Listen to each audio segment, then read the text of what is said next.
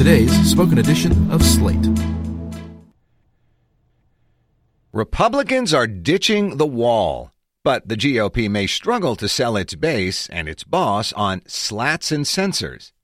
By William Saletan. President Donald Trump has yet to break ground on his great border wall, but already it's proving to be a powerful deterrent. Republicans are running away from it. In TV interviews last weekend, Republican lawmakers bent over backward to avoid the word wall. I happen to agree with the president on barriers, said Senator Roy Blunt of Missouri. Senator Susan Collins of Maine pledged, quote, to continue to build physical barriers. On Fox News Sunday, Mick Mulvaney, the acting White House chief of staff, used the word barrier 13 times. Trump is, quote, winning the battle on the importance of a barrier, said Mulvaney. On Face the Nation, Mulvaney boasted that Democrats were privately telling the White House, We think you might be right on this barrier thing. Barrier thing? If Trump is winning, why is everyone around him afraid to say the word wall? The answer is Trump isn't winning. He's been losing on this issue for a long time. The wall, as he originally proposed it, was a dumb idea. Border security experts told him so, Democrats rejected it, and polls backed them up. Trump tried to get his way by shutting down the government, but nobody budged and his approval ratings tanked. So now Republicans have retreated to a fallback position. They're claiming that renovations and extensions of current border infrastructure, in short, the status quo, count as Trump's wall. One sign of the president's troubles is the behavior of his polling advisor, White House counselor Kellyanne Conway. She's been recoiling from the word wall like a vampire recoiling from sunlight. Democrats, quote, keep calling it the wall, the wall, because they want that to be a four letter word, Conway complained on Fox News earlier this month. When an interviewer asked whether Trump would, quote, sign something that doesn't have border wall funding, Conway shot back, it's not border wall funding, it's border security. Last week on CNN, Conway and Chris Cuomo engaged in a 14 minute spell casting duel. Cuomo hurled the word wall 15 times. Conway fired back with eight invocations of barrier and four uses of fence. Conway understands that the word wall is poison. Last week, a reporter asked her about a survey that showed 71% of Americans didn't think the wall was worth the shutdown. Why is that a good question? Conway snapped. I'm asking why you in the polling questions, respectfully, are still saying wall. Survey questions about a fence tend to attract more support than questions about a wall. By shifting the GOP's language, Conway hopes to shift the polls. Why does a wall poll badly? Because it never made sense. It was a gimmick designed for the 2016 Republican primaries.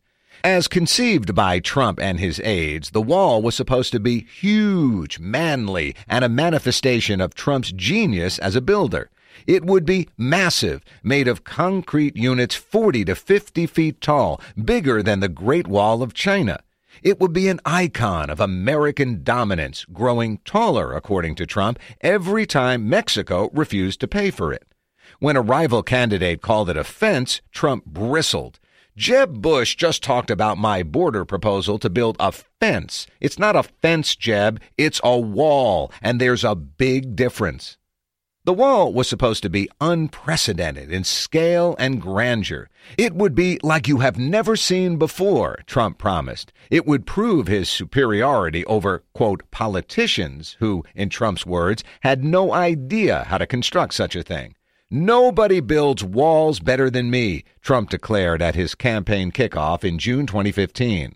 When a reporter asked the candidate how he would erect a 1,900 mile wall, Trump replied, Very easy. I'm a builder.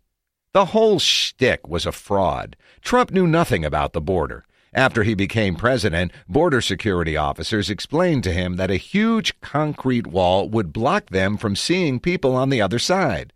They noted that along much of the border, rivers, canyons, and other natural features make a wall unnecessary or impractical. Experts pointed out the legal headaches of seizing ranchers' land. Instead of a wall, they recommended better detection technology, more personnel, and slatted fences along specific parts of the border. In other words, an extension of the current system. Trump didn't want to give up his dream, but in November he lost the House. In December, facing trouble in the polls and in Congress, he began to change his language. The Democrats are saying loud and clear that they do not want to build a concrete wall, Trump tweeted. But we are not building a concrete wall. We are building artistically designed steel slats. An extension of current fencing, he argued on January 4th, would be even more powerful than what he'd originally envisioned. A see through wall made out of steel is far stronger than a concrete wall, he said. On Friday, as he ended the shutdown, Trump recast his position. He stood not for a massive concrete wall. We never proposed that, he lied, but for smart walls with see through visibility, equipped with sensors, monitors, and state of the art drones. These structures, Trump also called them barriers and fences, would be built only at high risk locations. Such barriers were hardly radical, he argued, since the past two administrations had constructed them along one third of the border. In fact, said Trump, most of the Democrats in Congress have voted in the past for bills that include walls and physical barriers and very powerful fences. This retreat puts Republicans in a safer defensive posture. They shut down the government and eventually reopened it for nothing. By redefining the wall as an extension of current fencing, they give themselves a chance to attract Democratic support for at least some border construction, for which Trump can later take credit. The GOP's new position also helps Republicans deflect the objection that they controlled Congress for two years and did nothing. We are building the wall right now, a portion of it, House Minority Leader Kevin McCarthy assured Trump supporters on Sunday's Meet the Press. The next day, White House Press Secretary Sarah Huckabee Sanders bragged that Trump, with congressional authorization, had already, quote, contracted to build roughly 115 miles of border fencing. Meanwhile, the new position gives Republicans a better angle of attack. If Democrats balk at extending the fences, Republicans can call them hypocrites. We've got Democrats with hair on fire saying they'll never vote for a wall, Mulvaney protested on Face the Nation. But they voted for money to build that exact wall. In fact, something very similar is being built today. Conway, speaking with reporters last week, said she would tell Democrats, You're betraying your own past votes if your border security package does not include a physical barrier. But the Republican retreat also creates problems. To begin with, it complicates Trump's depiction of Democrats as the party of open borders. On Fox News Sunday, Mulvaney lambasted House Speaker Nancy Pelosi for refusing to, quote, give us a single dollar for the wall. He asked whether Democrats were so beholden to Pelosi that they were never going to vote for a barrier. But 30 seconds later, he called Pelosi a hypocrite because, quote, she just voted for almost a quarter billion dollars for a barrier on the southern border.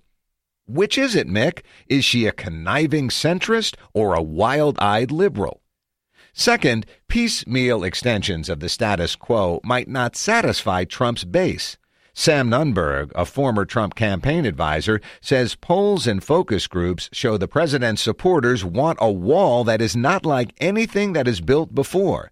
That magnificent colossus is exactly what they're not going to get, and Trump isn't happy about it.